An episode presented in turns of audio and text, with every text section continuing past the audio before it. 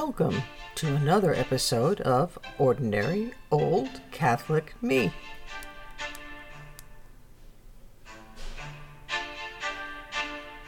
It is November 7th, 2020, and as I begin this recording of today's podcast, I note that there is a great deal of noise outside my little apartment studio here in Los Angeles as a great number of people are celebrating the projection by AP and other outlets that Joe Biden is the president elect of the United States. I am already a bit alarmed because I am not seeing a great generosity in the putative victory in terms of what I'm seeing on social media. How things play out how people respond, how they behave, is something that remains to be seen and is in the hands of God.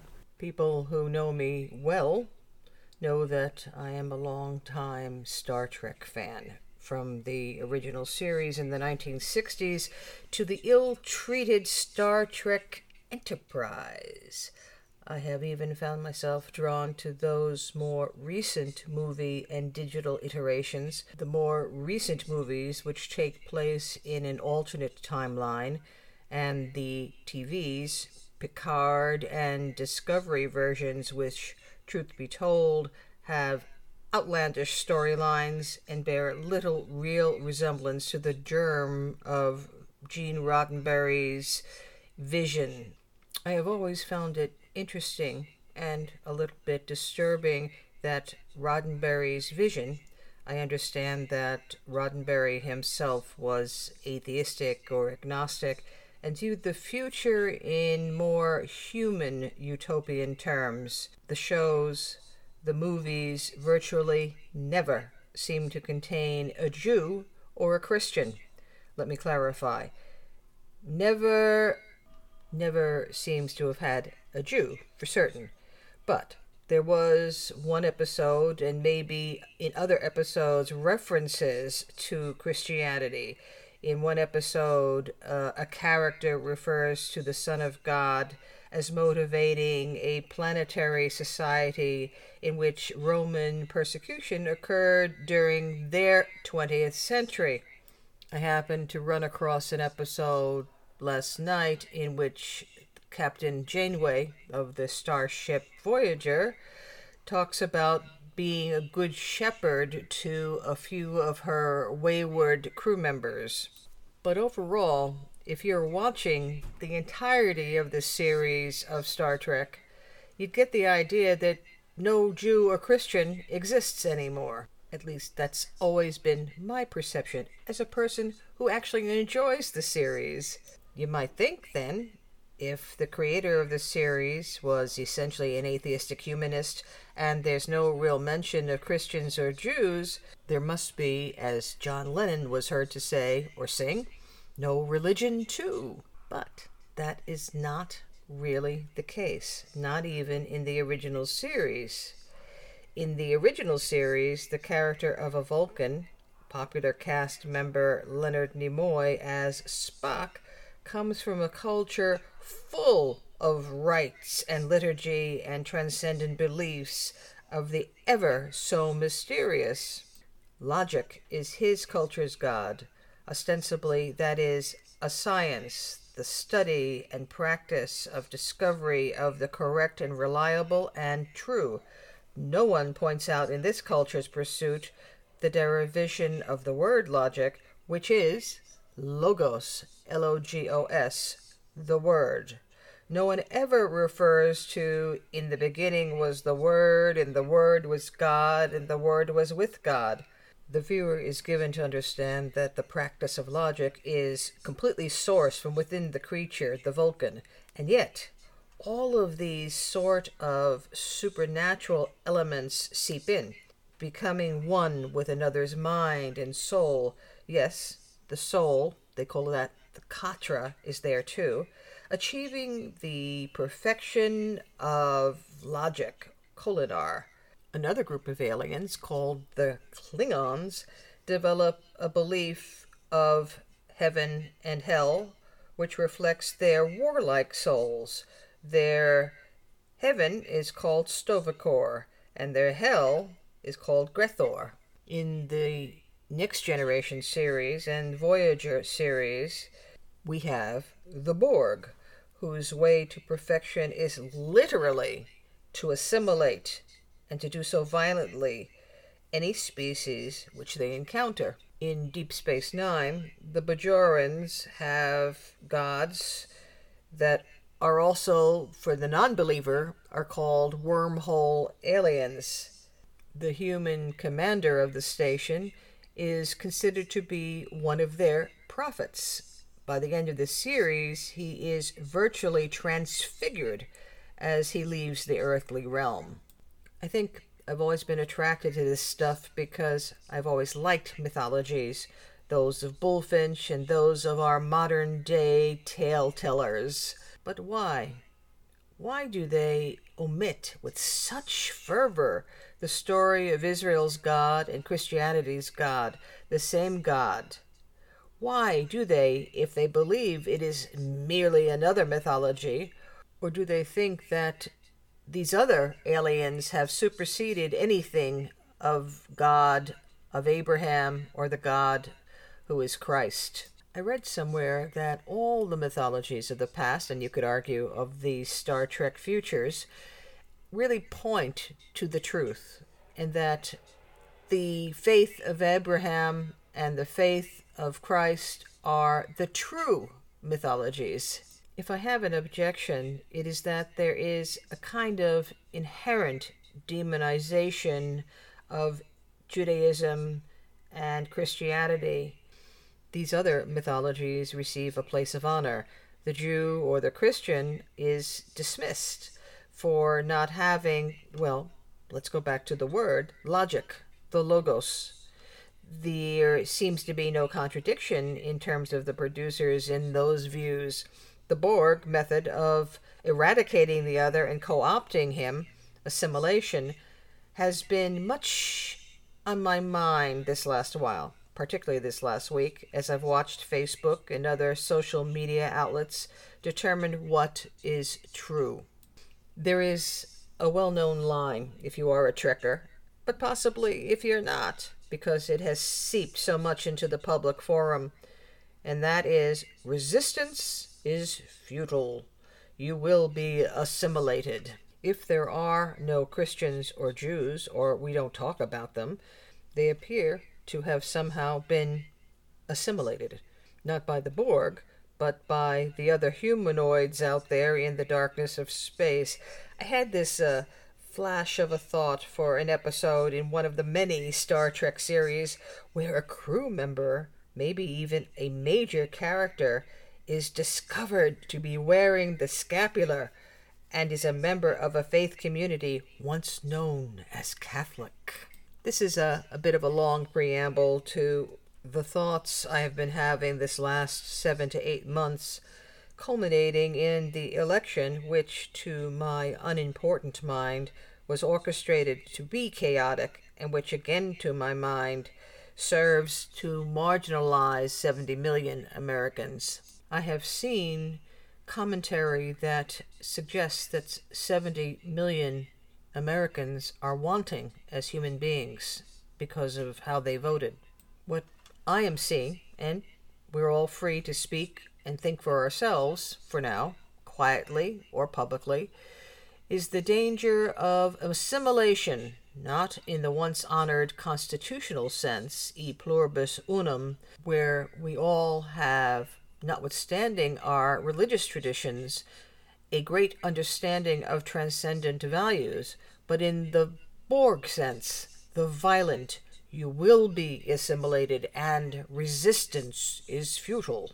Technology, not quite as sophisticated as the Borg's, is nonetheless tracking our every move, making the assimilation of body and soul as yet incomplete, but well underway I have already read today that there is the keeping of lists and that there are Americans now afraid that they will be held accountable for their views and are deleting their tweets and their Facebook entries out of fear.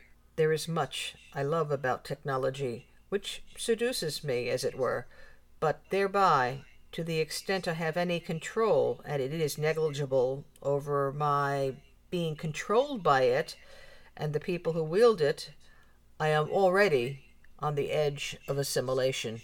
Whether I think so or not, my very thoughts, too, are being controlled. The things I read and are strategically placed by algorithms as if that makes them harmless, while the opposite is true.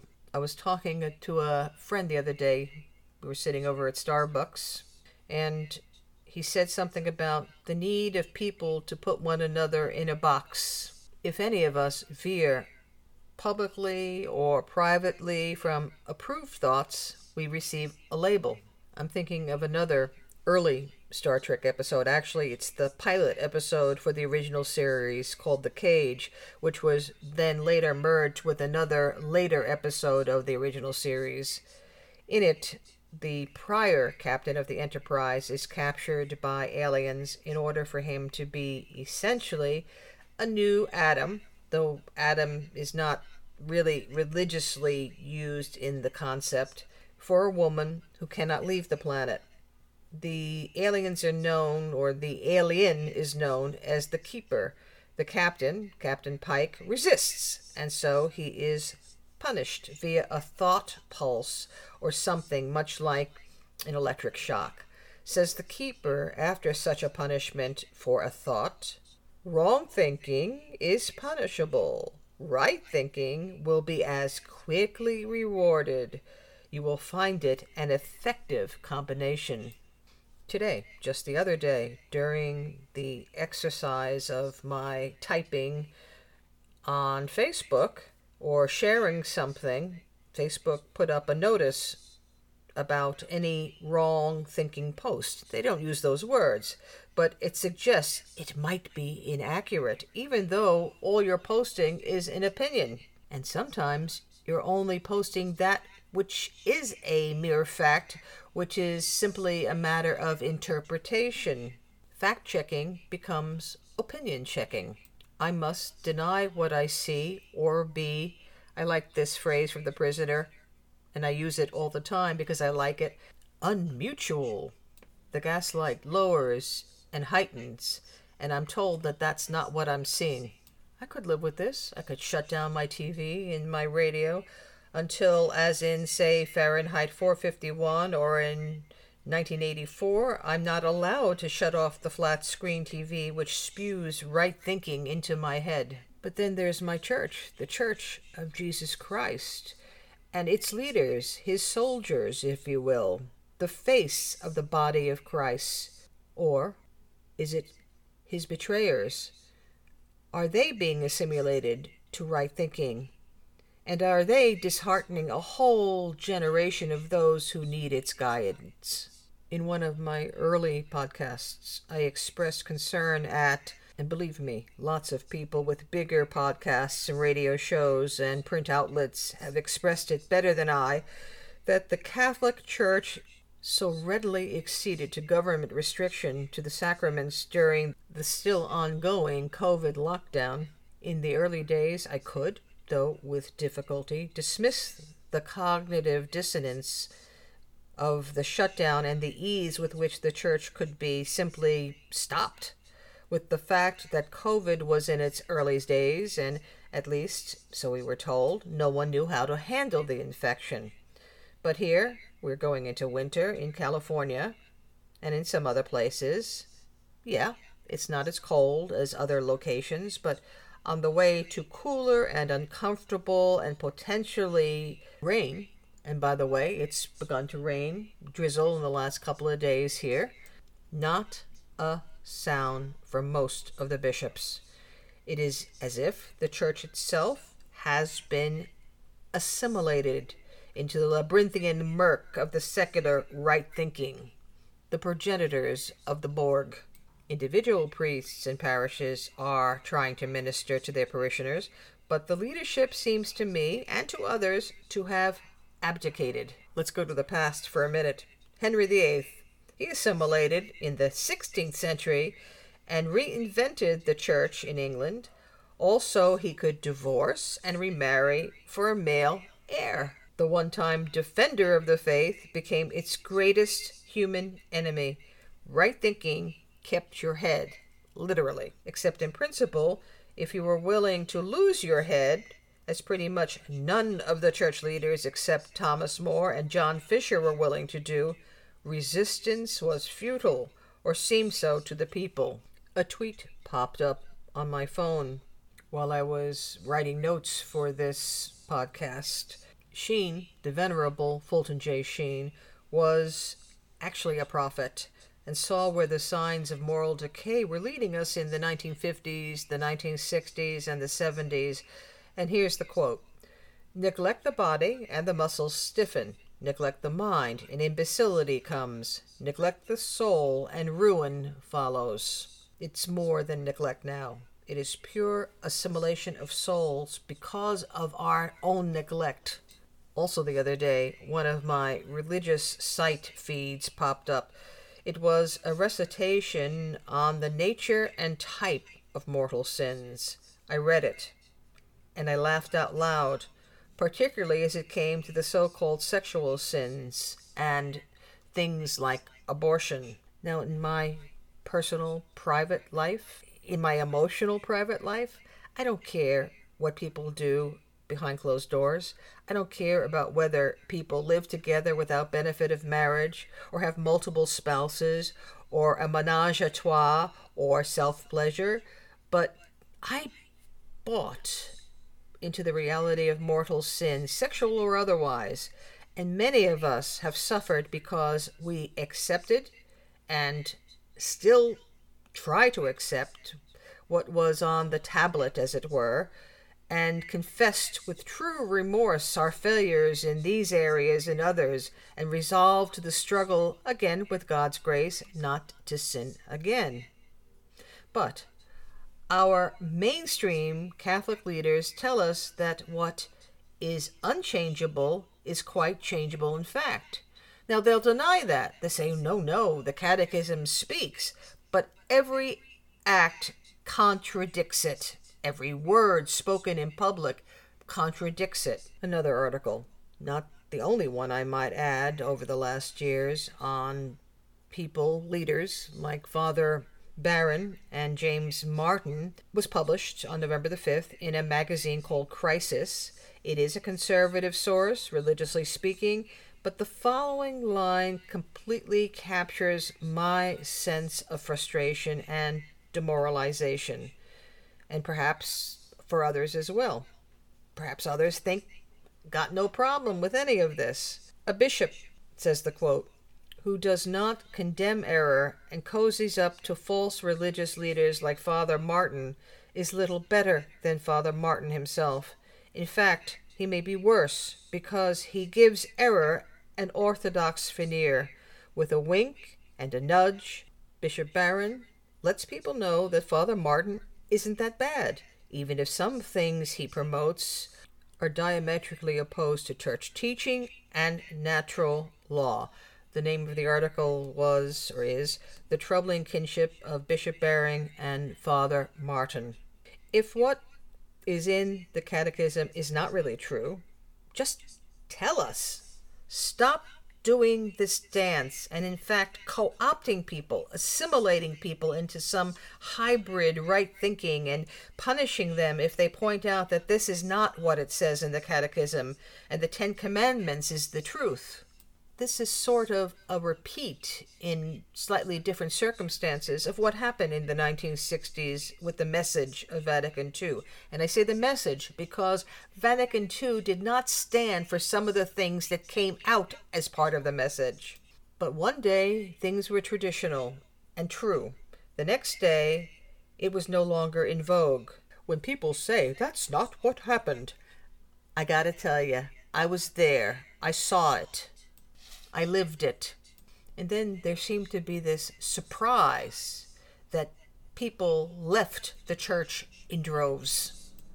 I have pious friends, and I say that in the most generous of ways. People who are far more prayerful and who have been in line with Catholic teaching than I have ever been, who are thinking seriously right now about leaving the church because in this crisis they feel betrayed.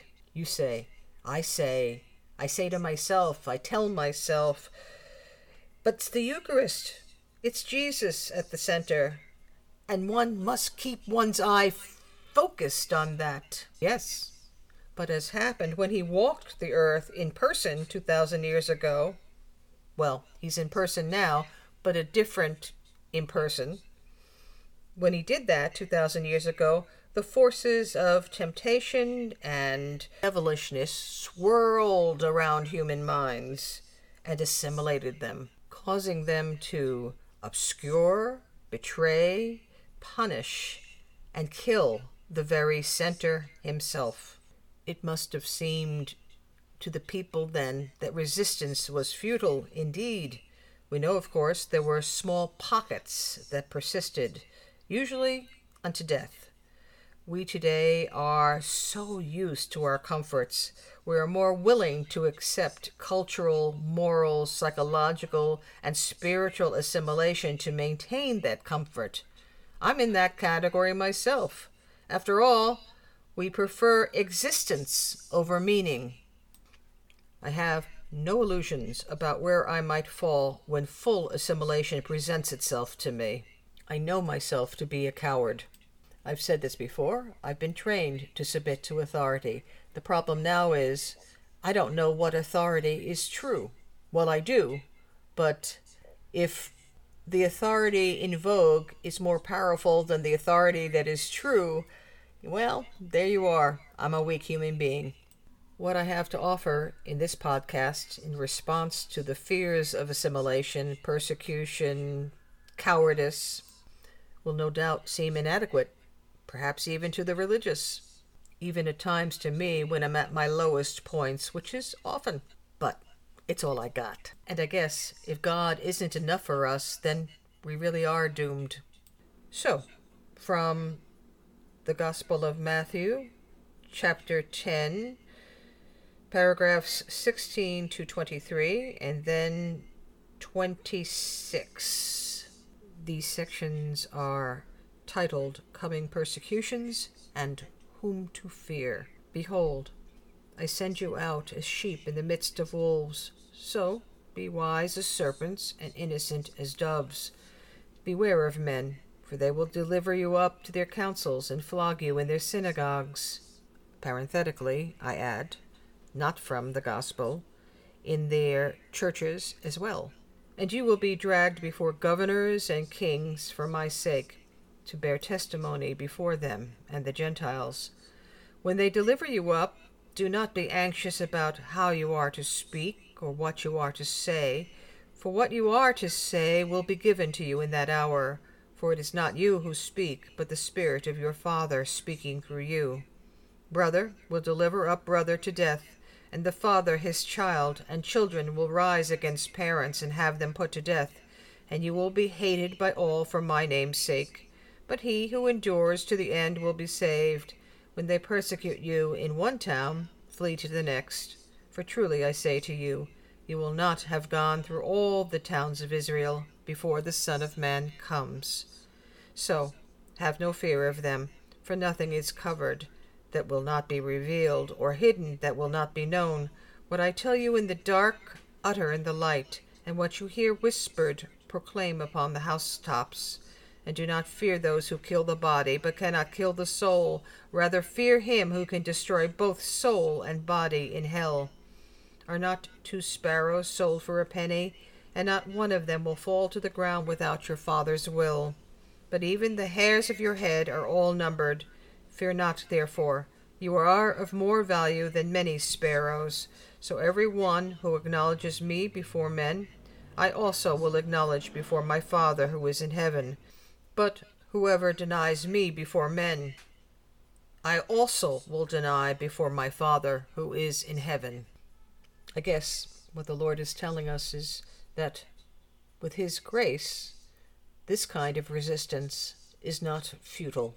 When we can't look to our society and to our church leaders, there is no other place to look but here. And yes, stick with the sacraments, even when it does not feel as if anything is being accomplished. It is. Leave it to God.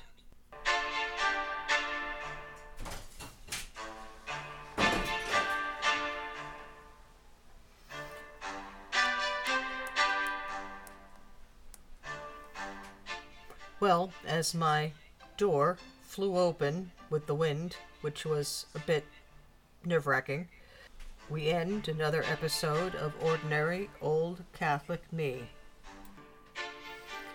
You can follow me on my website for this podcast, Ordinary Old Catholic Me, and click following. That will make me very happy. So, see you next week.